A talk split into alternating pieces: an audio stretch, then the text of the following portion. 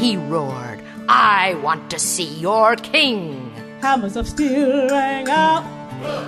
It was 157 feet tall. We love stories! It's time for the Apple Seed, sometime just about every day, filled with stories for you and your family. I'm Sam Payne. What a pleasure to have you with us today for an hour of stories chosen by uh, one of our assistant producers, Karani Namunyu. We're going to have a conversation with him a little bit later on about one of the tales that we're going to bring you today. But you're going to hear stories from Bonnie Greenberg, from Mark Binder, and it's going to be a great hour. But first, let's begin with an entry in the Radio Family Journal. Radio Family Journal with Sam Payne. A tiny little story for you and your family. Right when you need it. On the Appleseed. Four days after Christmas in 1995, in Buffalo, New York, a 34 year old fireman named Donald Herbert rushed into a burning apartment building. He was looking for survivors of the fire. Now, this is something he'd done before. His walls at home were crowded with citations for bravery as a firefighter. But this rescue would be different. The apartment roof collapsed on top of Donald Herbert on that rescue, rendering him unconscious, pinning him under flaming debris. His fellow firefighters would pull him free and hoist him out of an upstairs window to save his life. But not before he'd been without oxygen for a long time. Those fellow firefighters would mournfully carry Donald Herbert down the ladder and into 10 years of living in a semi coma, nearly blind, unable to speak. And as he sat unaware, his children, Donnie, Tom, and Patrick, grew from boys of 14, 13, and 11 to men of 24, 23, and 21. And the baby, Nicholas, grew to be in junior high school. Donald missed the flood of cards and letters, the news articles, the benefit parties that raised tens of thousands of dollars for the family of that comatose firefighter. And then, on a day in early May, a nurse heard Donald say, I want to talk to my wife. Just like that, after 10 years of silence. A staff member called his house. Baby Nicholas, now 13 years old, answered the phone. It can't be, said Donald when he found out who was on the other end of the line. Nicholas can't talk, he's just a baby. But talk they did. The other boys came over. Donald's old firefighter friends came over. Donald recognized them all and between them, the conversation blazed up high enough that it couldn't be put out for another 14 hours. 14 hours of rich conversation. Laughter rang through the care center that for Donald's family and friends had held only blank stares for 10 years. Donald Herbert was back. I can hardly imagine the wonder of that moment for his friends and family, and of course for Donald himself. Now, it wound up being just a moment, just a moment of grace after that 14 hours of lively conversation with family and friends. Donald lapsed back into an existence in which he didn't interact much. Not comatose anymore, but not as talkative as he had been during that magical part of a day. And a year later, after a week that had included playing catch with his sons at the care center where he lived, an infection came on, pneumonia, and it wouldn't react to the antibiotics with which they tried to fight it. And the illness took Donald Herbert over the course of a single weekend. It had been about 10 months since his miraculous awakening. And it's hard to know just what to make of a story like that. I mean, the very same world that took a firefighter in the prime of his life away from his beloved hometown and family, the very same world that left Donald Herbert in a silent stupor for a decade, is the self same world in which a man comatose for 10 years miraculously awakened. And it's the same world that took Herbert for good a year later. So, is Donald Herbert's story a happy one or a sad one?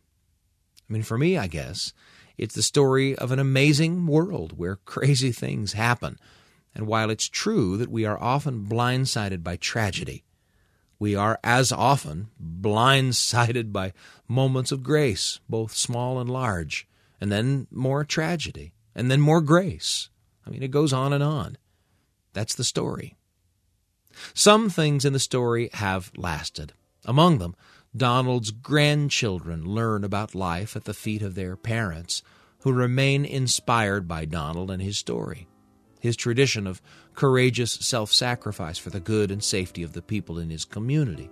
Two of Donald's sons are firefighters, two more are police officers. Donald himself may no longer be with them, but a legacy remains. You can see it.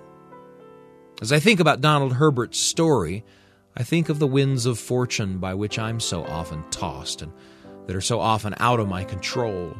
And while I'm sometimes surprised by tragedy, I can't deny that blessings have crossed my path without any warning from time to time, too. Blessings so chance, so random, so huge that they leave me feeling sometimes like a man long comatose, suddenly and surprisingly awakening.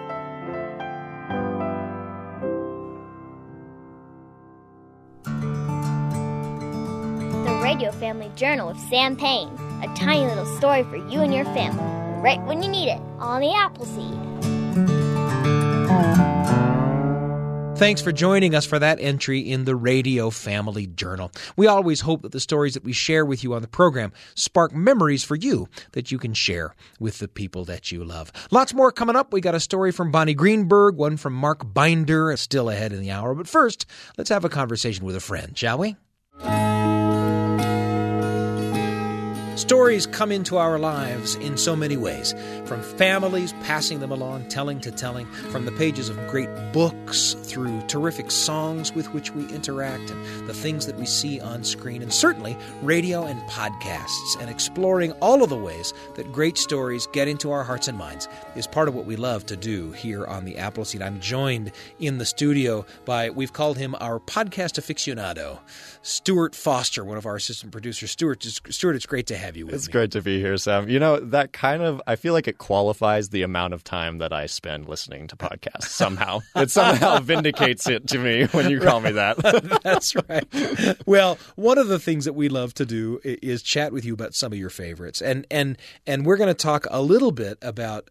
Uh, th- this is a podcast that I have a particular interest in. Uh, tell us a little bit about Twenty Thousand Hertz. Yeah. So 20,000 Hertz is a podcast about the world's most recognizable and interesting sounds. Wow. And so it is an audiophile stream podcast. so I can understand why you are interested in it. So there might be an episode of Twenty Thousand Hertz about like the boot sound on your Macintosh computer. Or Exactly. like. In fact, you saying that there, I am hundred percent sure there is an episode about that, about where that Mac sound came from and who created it. Wow. Yeah, there's all sorts of fun stuff. There's stuff about the Jeopardy sounds. There's stuff about you know everything from like sonic booms to like the very minuscule noises made in the ocean by critters and things like that. Man. The one that I'm bringing to you today, though, is about the Voyager Golden Record. Do you know what the Voyager Golden Record is, Sam? For sure. Listen, Yeah. uh, uh, I, I, I don't know much, but there is nothing that captures my imagination like the story of some of the things that we have done in space, mm. and and thinking about the Voyager spacecraft still going out into the you know beyond the the beyond the bubble, right Yeah. beyond the reaches of the solar system. That that is like a religious experience for me. Yeah, no, i feel that as well, and it's it's this it's such an interesting thought to think, what will we represent humanity with? Yeah. right, because that's what this Voyager record was. Yeah, it was it's an a- attempt. It's to, a record, like Yeah. the record that you, like the records you have in your record Uh-huh, cabinet, exactly. filled with Earth sounds. Mhm. Right? So if something, someone, something, I don't know, found it, then they would understand kind of what is going on on Earth, like what we think we are as humanity, which I find to just be a fascinating thing. Like, if somebody asked me, "Oh, what do you think humanity is?" Please put it onto a twenty-minute long record. Right, I would be like, right. I have no idea. It's so hard to say what that is. and right? it contains greetings in lots and lots of languages. It mm-hmm. contains music by Chuck Berry. It, it, it contains all kinds of representative Earth sounds. This golden record, right? Mhm. Yeah. So there are, yeah, exactly what you said. In fact, that's the majority of the record. And then there are a couple of things that come with the record as well. It's this golden record that has been engraved on as well. So it's got like scientific engravings on it and other things of that nature to show that humanity has progressed to understanding things like sound waves and things like, you know, light, that, that kind of stuff. A, an, an artifact designed to teach whoever, right? Mm-hmm. Whatever, what, whatever there is beyond, right? Yeah. About us, about about Ear- Earth and its and its folks and its creatures and its things. Yeah. and it's remarkable. I, you you I I have found.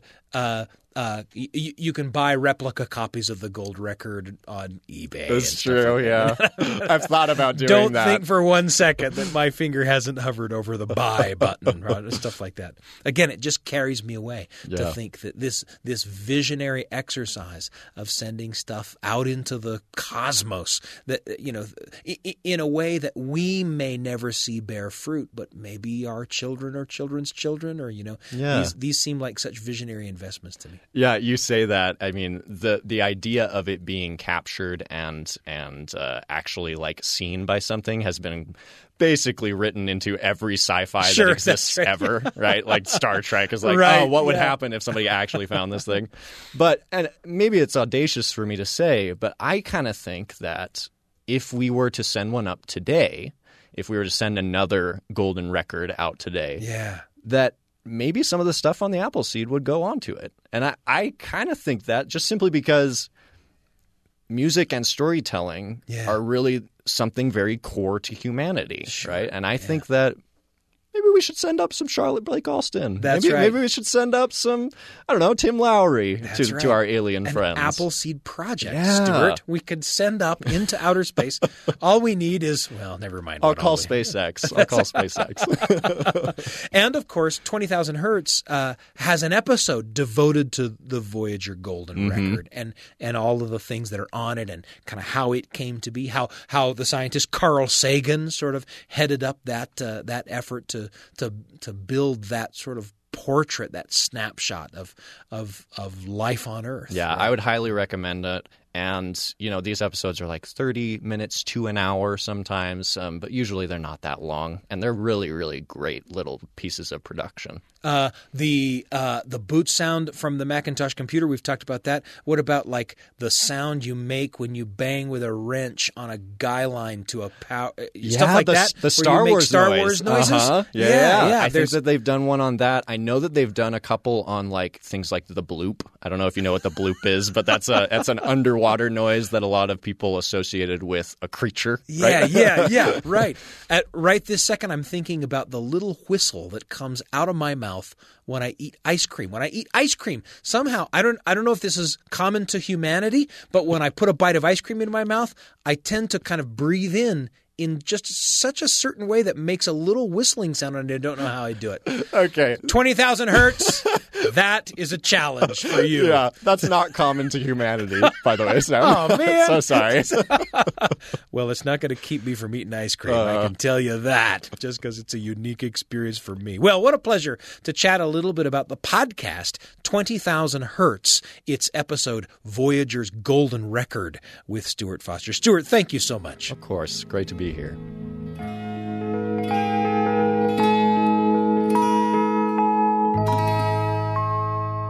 Great stories get into our hearts and minds in so many ways through the things that we see on screen, through our experiences with great books and songs, and certainly great food yields its share of stories. And of course, talking about all those ways in which great stories get down into our hearts and minds is something that we love to do with friends here on the Appleseed. What a pleasure to have had that conversation. And we've got uh, a lot coming up. We're going to take a quick break and then we're going to hear a story from Bonnie Greenberg, a story called Devoleb. You won't want to miss it.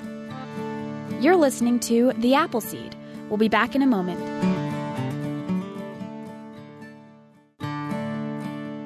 Welcome back to The Appleseed. Here's Sam Payne.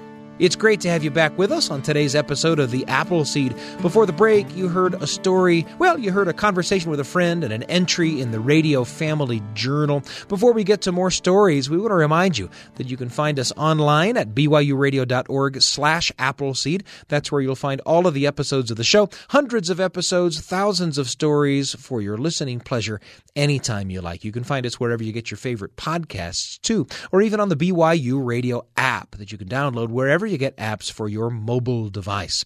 Well, coming up in just a moment, we've got a story from Bonnie Greenberg. It's kind of a David and Goliath story, and uh, it's called Devoleb. Now, Devoleb might seem an interesting title of a story for you. I'm listening to the story today with Karani Namunyu, one of our assistant producers. Karani, it's great to have you with me. Thank you so much, Sam. Devoleb is that a is that a uh, is that a new word for you? It is. I, I, I, after I heard about that, I was like, "Is it develop or something?"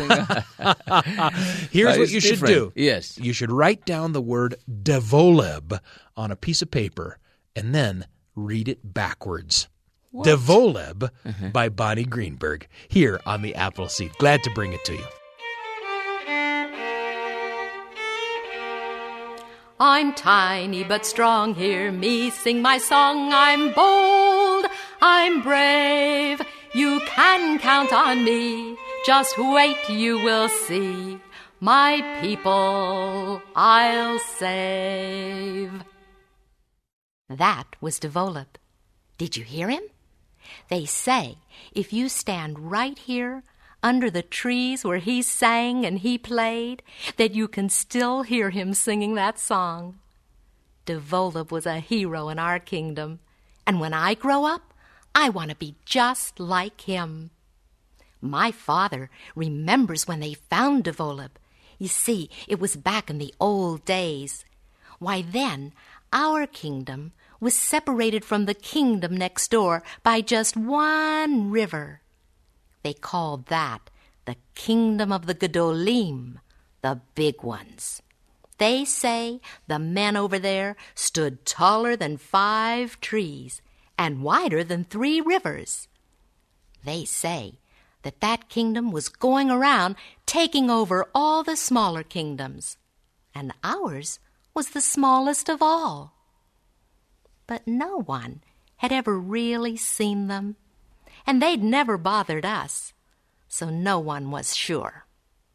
Nonetheless, the kids weren't allowed to play down near the bend in the river. It just wasn't considered safe. Kids had to play up near the creeks. Now, my father and his friends, they had built a hideout down near the river, right near the bend behind the eucalyptus trees. Why, when the sun shone on those eucalyptus leaves, you couldn't see anything behind those trees. My father and his friends, they would take their fishing poles and say, We're just going fishing down by the creek. And then they'd run to their hideout.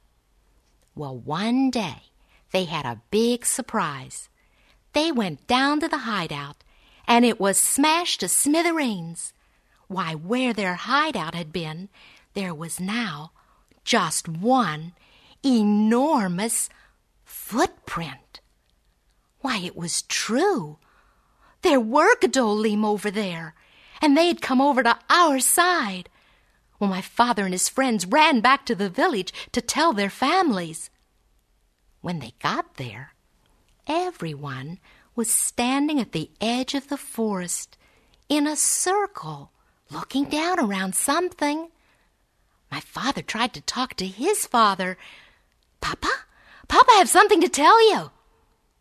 Not now, son. Can't you see something important is going on?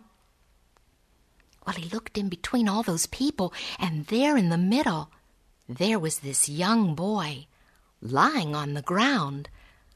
Well, he'd been hurt badly. He was about seven years old, and he couldn't even move.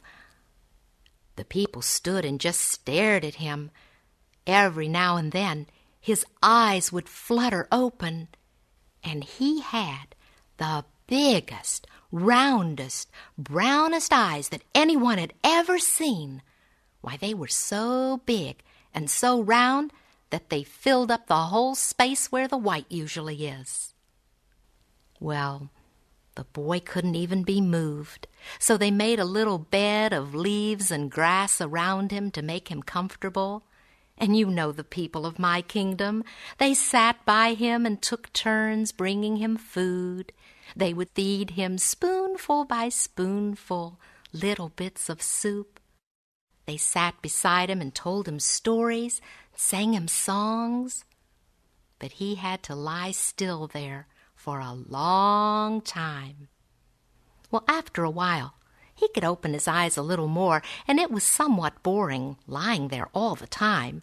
So he would make up some games. You know that game where you look at the clouds passing by overhead and you pretend they're different animals? Like, there goes an alligator, there goes an elephant. Well, one day he was playing that game when a beautiful green leaf just began to float down from the tree up above.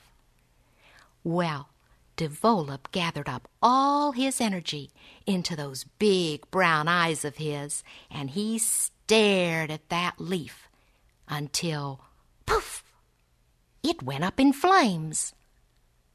Ooh, he didn't know he could do that. He began to practice that.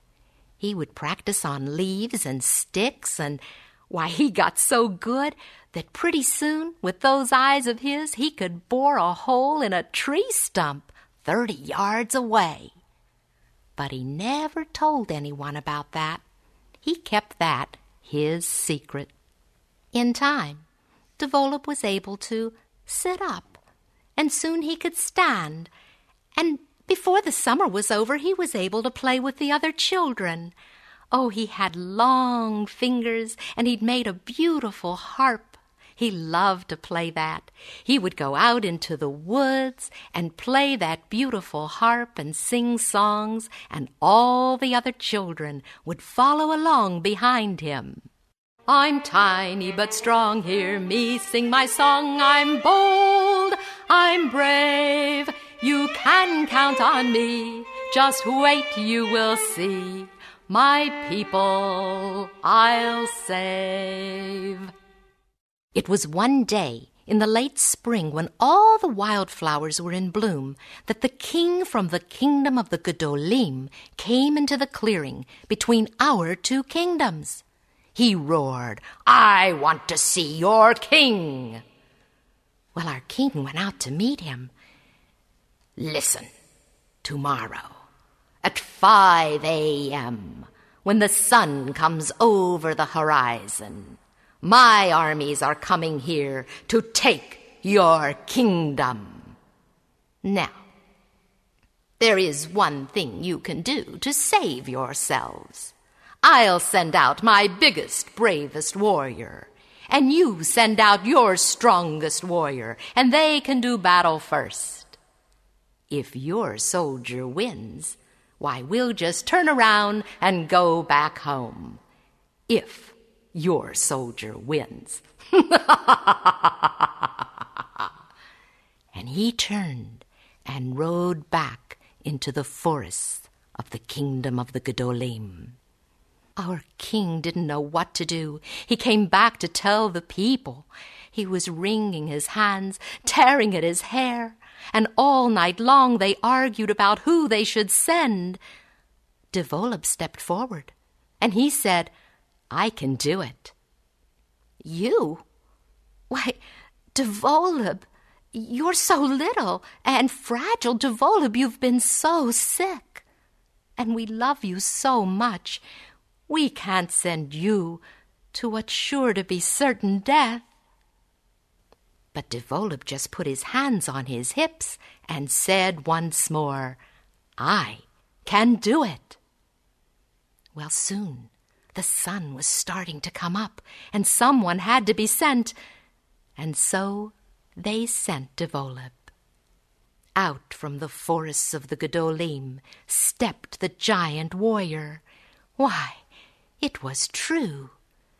He stood taller than five trees and wider than three rivers, and in his hand he brandished a sword that just gleamed in the morning sun. And from our side out stepped Devoleb, and there was no sword in the hand of Devoleb. When the warrior saw who had been sent, he became furious. What? This is who they send to fight me, a mighty warrior? And with that, he brought his sword down across the meadow, neatly trimming off the tops of every wildflower in its path. He raised his sword again and moved toward Devoleb. But Devoleb didn't move. He just gathered all his energy into those powerful eyes and stared at the heart of the giant.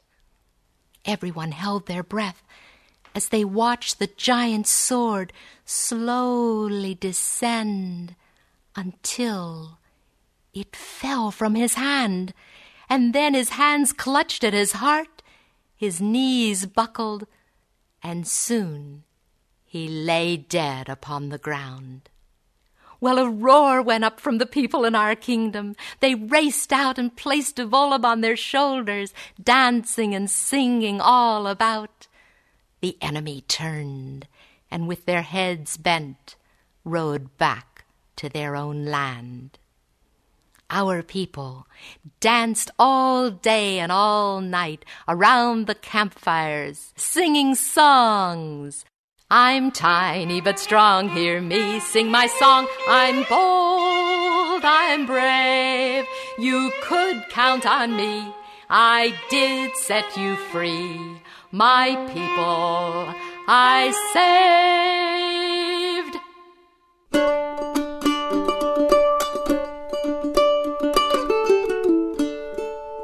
A story called Devoleb, told by Bonnie Greenberg and Karani. Did you figure it out? Did you write it down on a piece of paper and read it backwards? D E V O L E B. If you read it backwards, yeah. You, you know what it says?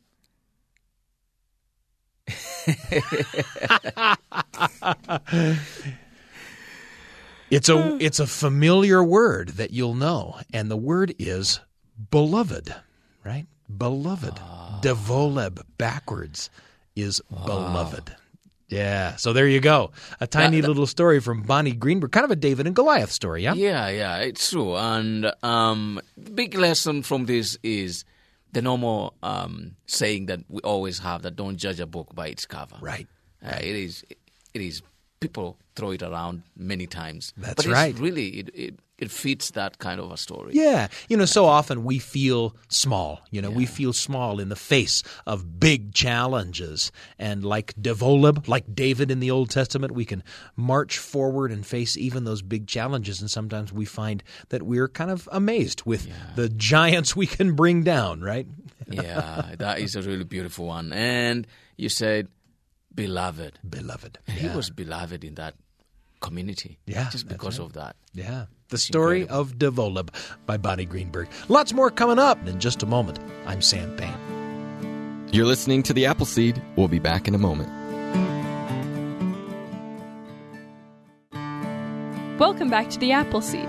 Here's Sam Payne. It's great to have you back with us on today's episode of The Appleseed. Before the break, you heard a terrific story called Devoleb, a story told by Bonnie Greenberg, kind of a David and Goliath story.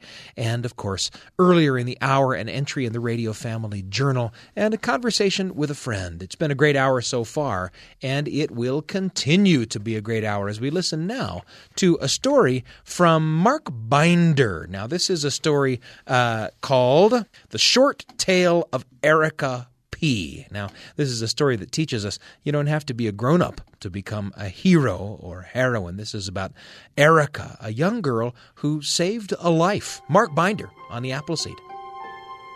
The Short Tale of Erika P. Spunk. Once upon a time, there was a little, little, little, little, little, little, little, little baby by the name of Erika P. Spunk. She was so small that her mother was afraid that if they ever gave her a bath, that she'd wash down the drain. And Erika naturally became a little bit afraid of the water.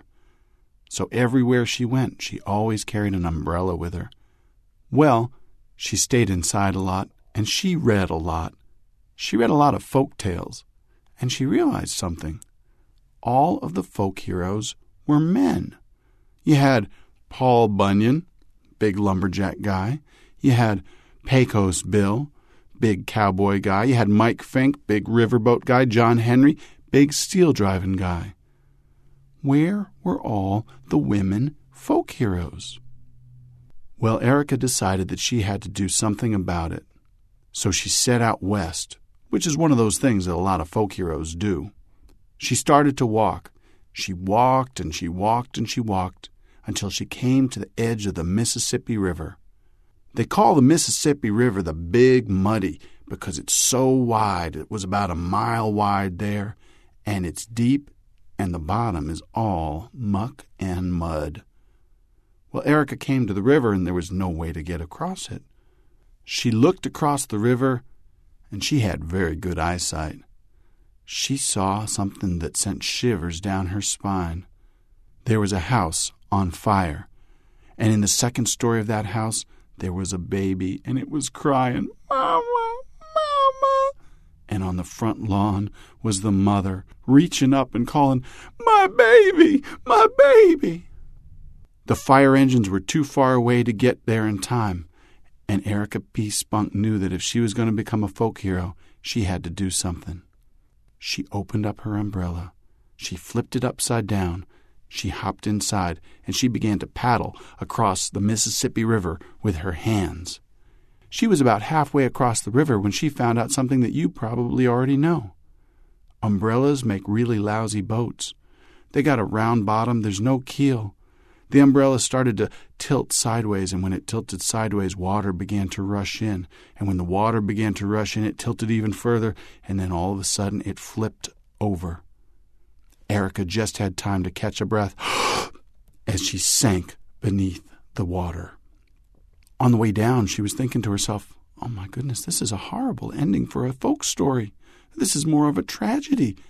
I can't go out like this. But she didn't know how to swim. But there was no time like the present. So she folded up the umbrella and she tucked it into her belt. She began to swing her arms around and kick her feet kind of like she'd seen people doing when they were swimming. And it turned out that Erika P. Spunk was a pretty good swimmer. She shot out of the water like she was a flying fish. She flew into the second story window of that house. She grabbed that baby. She ran downstairs. She came out on the front lawn and she handed that baby to the mother. Here you are, ma'am. Oh, thank you for saving my baby. The crowd that was watching, they cheered and someone from a newspaper said they were going to write an article. Just then, a fellow by the name of P.T. Barnum came up and introduced himself. This was in the days before he had a circus. He looked at Erika and he said, I saw what you did. You're a real hero. You can swim, but can you dive? Well, Erika thought, I've never been swimming before today. I suppose I can dive then we've got an act. So P.T. Barnum, he printed up handbills. Erika P. Spunk was going to dive off the world's highest platform into a pickle barrel. They built the platform next to the Mississippi River. It was a 157 feet tall. A crowd gathered, and P.T. Barnum, he charged them each a nickel just to watch. Erika P. Spunk she climbed up that tower. It took a long time to get up to the top, and when she reached the top and stood on the little platform, she looked down and she thought, This is a really dumb idea. The pickle barrel looked to be about the size of a nickel, and she didn't know if she could hit it. But she'd given P.T. her word, so she leaned forward and she dove. And she looked good. She did spins, she did twirls, she did somersaults, she did jackknives and half Nelsons. And then a gust of wind caught her and blew her off course, right over the Mississippi River. The whole crowd gasped as Erika P. Spunk landed with a big splash in the river. Everybody waited on shore, and then a moment later, she shot out of there like a girl out of a cannon. She landed next to the pickle barrel, and she looked good. The crowd cheered, and P.T. Barnum smiled. He knew they had an act. Well, they toured all the way down the Mississippi River until they got to New Orleans, where PT had a special advertising promotion. Erika P. Spunk was going to race a steamboat and a sailboat. But just then, a hurricane started to blow in. Now, New Orleans is a low lying city, and a hurricane could be devastating. Erika spent the whole morning towing boats into dock, but the hurricane wasn't going anywhere. At last, Erika looked at PT and said, I got to do something. PT nodded and said, Do what you have to do. She opened up her umbrella, she caught the wind, and she blew off into the hurricane. She swirled round and round and round until she came into the eye of the hurricane, and she looked that hurricane right in the eye, and she said, You better get out of here. Well, the hurricane had never seen anything like her, and it didn't answer. She said, You better get out of here, or else I'm going to have to do something. The hurricane didn't answer, so Erika P. Spunk, she made a fist and she hit that hurricane, boom, right in the eye.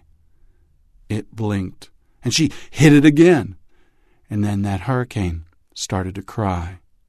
Now, you know that if Erika P. Spunk had been a male folk hero, she would have wrestled that hurricane to the ground. She would have tied it up with a bow and put it in a box. But she wasn't. She saw that the hurricane was crying and she felt kind of sorry for it. And they got to talking and turned out they had a lot in common. The hurricane slowly drifted out to sea, leaving the city of New Orleans in peace. P.T. Barnum, he waited up on shore for a long time, and when it got dark, he finally left.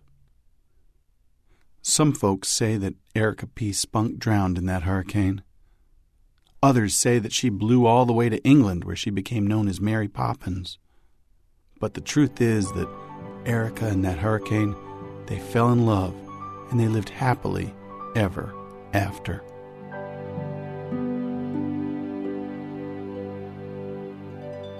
That was the short tale of Erika P. Spunk, a story told by Mark Binder. I think we introduced it as the short tale of Erika P. We ought to include her last name there, right? The short tale of Erika P. Spunk by Mark Binder about a young girl who proves that you don't have to be a grown up to become a hero or heroine as she saves the life of another human being. Erika P. Spunk does.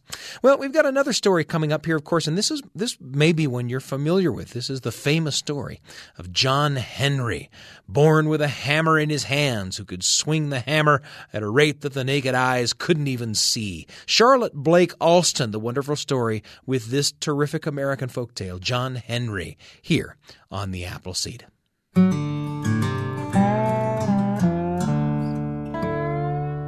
Hammers of steel rang out. Whew, that's your part. Hammers of steel rang out. Hammers of steel rang out.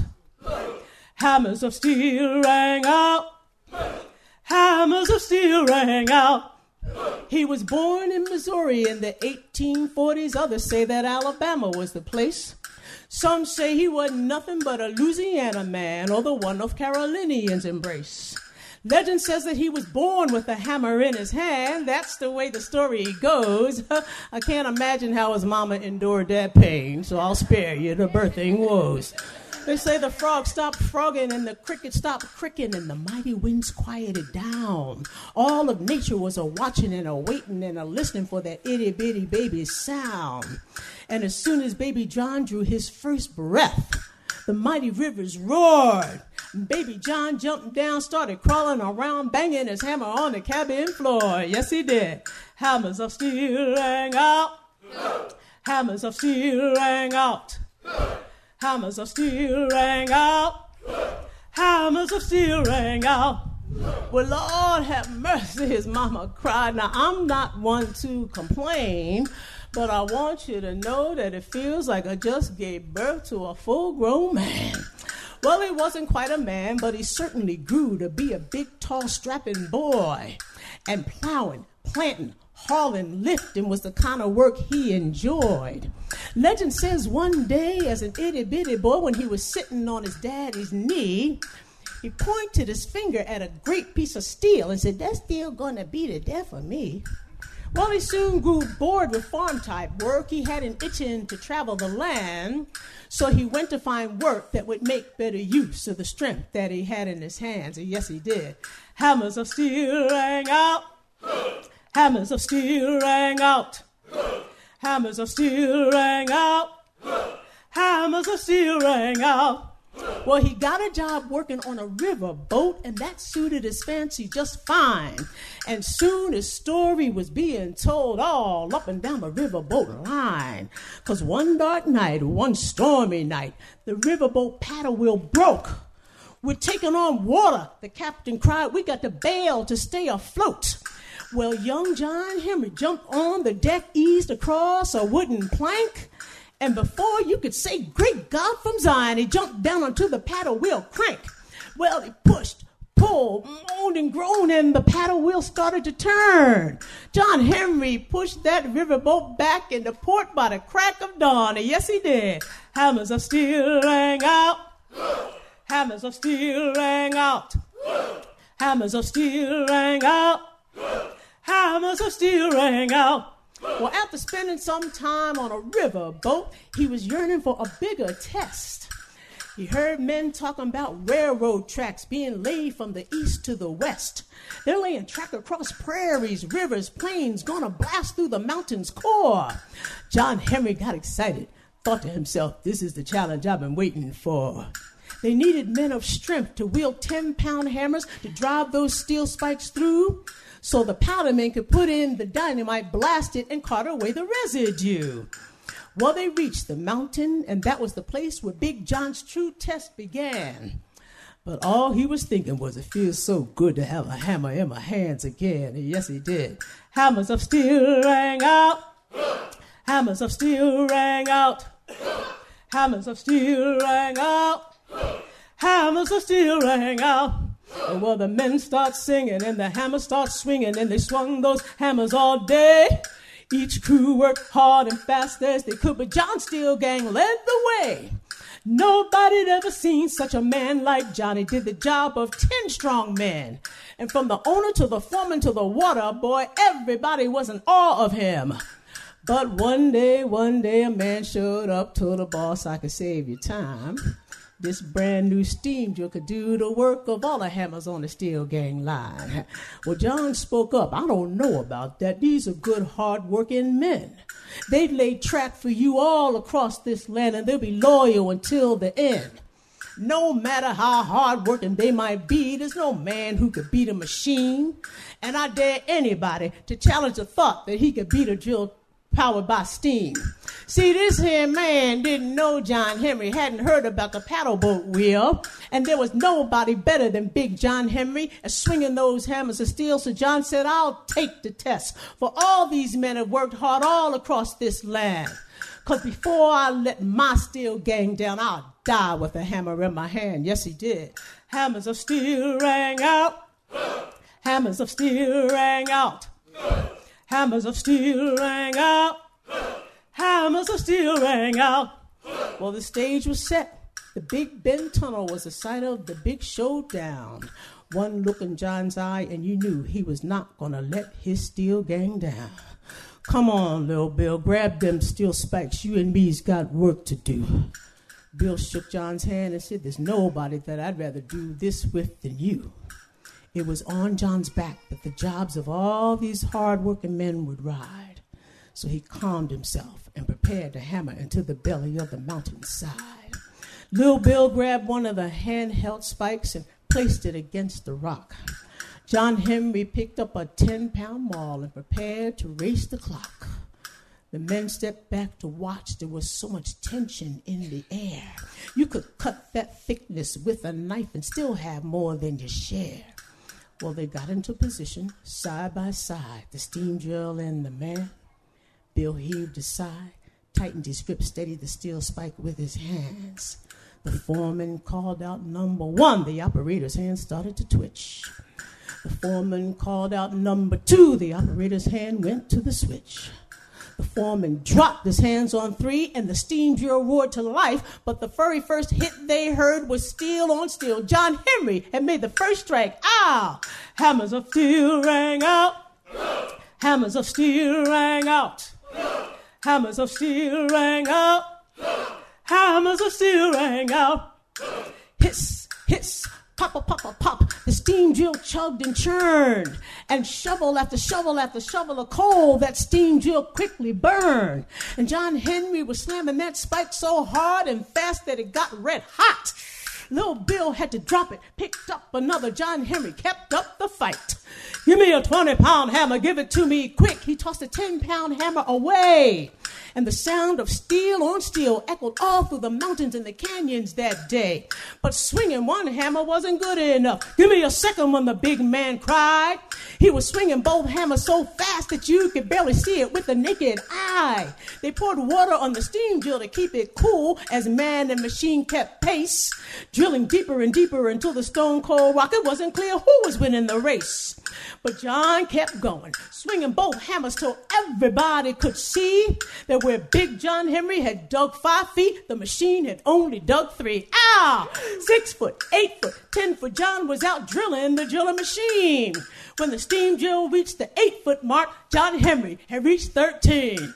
Pour water, pour water, shovel in more coal. We can't stop drilling now. But the machine couldn't keep up with Big John's pace, seemed to be slowing down. Then all of a sudden, the steam drill started shaking, shuddered, and it came to a halt. The machine overheated, stopped dead cold, seemed to be falling apart. Yeah, woohoo! All the men cried. He did it. He beat that thing. The two holes he drilled totaled 14 feet. The machine couldn't manage 10. Well, John stopped swinging, and all of a sudden, a beam of light shone in his eyes.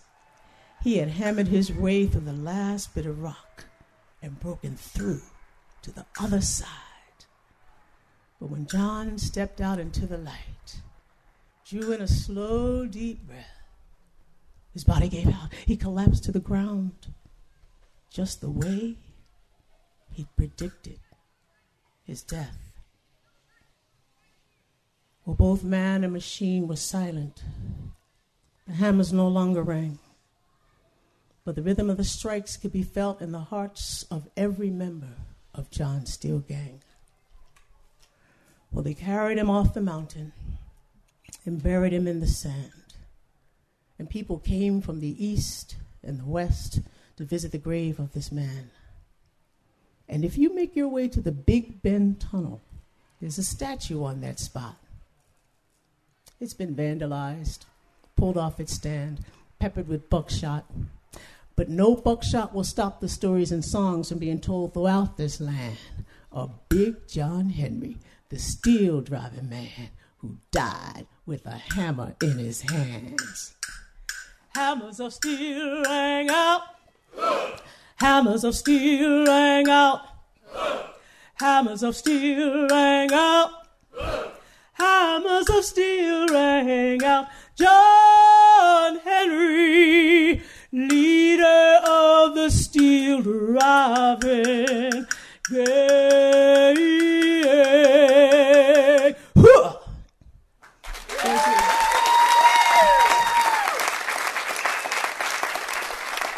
The story of John Henry, told by the wonderful storyteller and musician Charlotte Blake Alston. And of course, you know, we've been bringing you stories today about heroes, John Henry and Erika P. Spunk, and even the story of Devoleb by Bonnie Greenberg. And we thought we'd wrap up today with another Bonnie Greenberg story. This is a story called The Little Heroes of Kfar Tabor. Bonnie Greenberg on the Appleseed.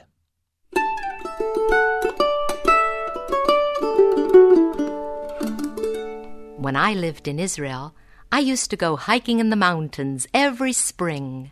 That's when all the wild black irises bloomed, and the voice of the turtle dove could be heard in the land. Now, at the foot of Mount Tabor in the Galilee, there's a small village called Kfar Tabor. Back in the early 1900s, it was a very small village. Why, it only had a few houses. There were some families there, and they had young children. But there was no school, and they needed a school for their children. In those days, the Turks ruled the land of Israel, and they refused to give permission to build any new buildings. They were afraid more settlers would come. However, the Turks also had a law that said if a building had a roof, no one was permitted to tear it down. The families decided to build a school in a hurry and put a roof on it before the authorities could find out. The children helped. The fathers and mothers all went out into the field that day and began building their school. All day long, you could hear the hammering of the builders.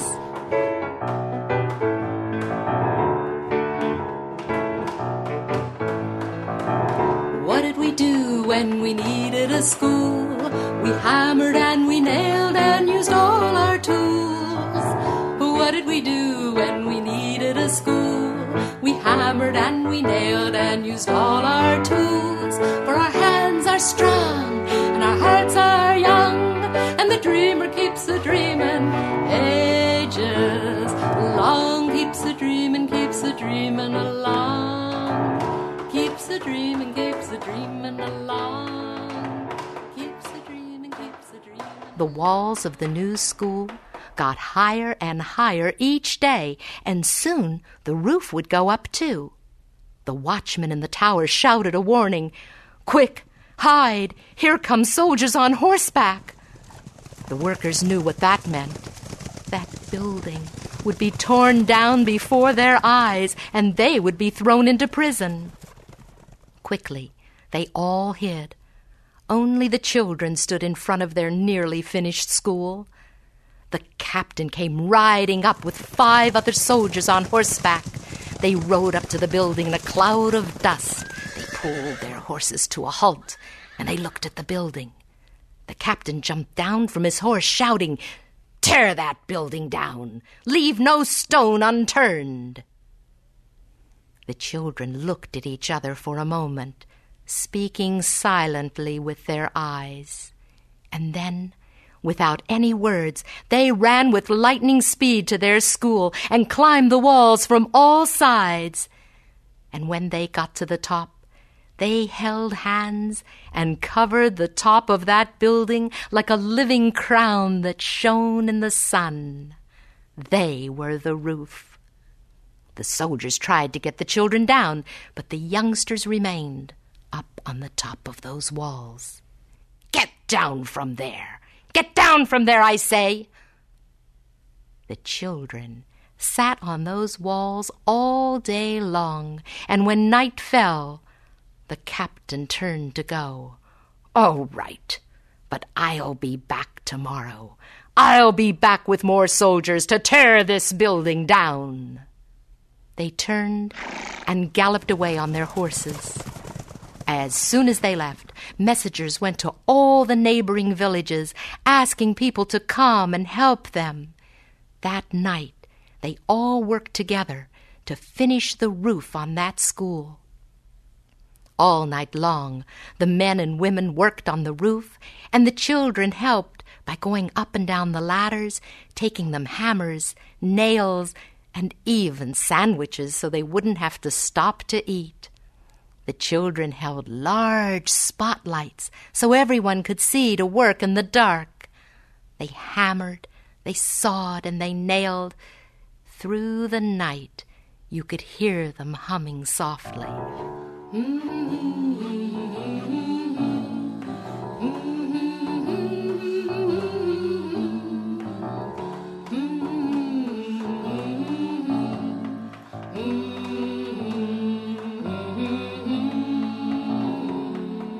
They completed the roof just as the sun's rays poked through the clouds and the stars disappeared. But they could see the soldiers coming. They came with sledgehammers, axes, and crowbars, ready to tear that building down. The people all stood in front of their completed schoolhouse. Could the captain tear it down now that it had a roof? Of course not. He turned with his men and rode back to the city. The people rejoiced all day, singing and dancing way into the night. Because of their children's courage, that school was completed. Now, if you go there today, you can see it for yourself. And studying inside are the grandchildren of those little heroes of Kfar Tabor. What did we do when we needed a school? We hammered and we nailed and used all our tools. What did we do when we needed a school? We hammered and we nailed and used all our tools. For our hands are strong and our hearts are young, and the dreamer keeps a dreaming ages long. Keeps a dreaming, keeps a dreaming along. A dreaming, keeps a dreaming along. A tale of little heroes told by Bonnie Greenberg. Bonnie has shared a couple of stories with us today. That story, and of course, earlier in the hour, the story of Devoleb, whose name is Beloved, spelled backwards, a David and Goliath story. What a pleasure to bring you tales from Mark Binder, from Bonnie Greenberg, from Charlotte Blake Alston. Earlier, to have a conversation in the studio with Karani Namunyu, who chose the stories for today. The show is produced by Jeff Simpson and from all of us at the Appleseed. We're glad that you're with us, glad that you're taking so many opportunities to listen to all of the programs produced by BYU Radio. The Appleseed is pleased and proud to be part of that family of radio programs. You can find us online at byuradio.org slash Appleseed. That's where you'll find an archive of all of the episodes of the show. Hundreds of episodes, thousands of stories for your listening pleasure anytime you like. And of course, you can subscribe to the podcast for something new just about every day here on the Appleseed. I'm Sam Payne. We'll see you next time. Thanks for joining us for an hour of stories, music, and conversation made for you and your family and brought to you by The Appleseed. The show is a production of BYU Radio. We'll see you next time.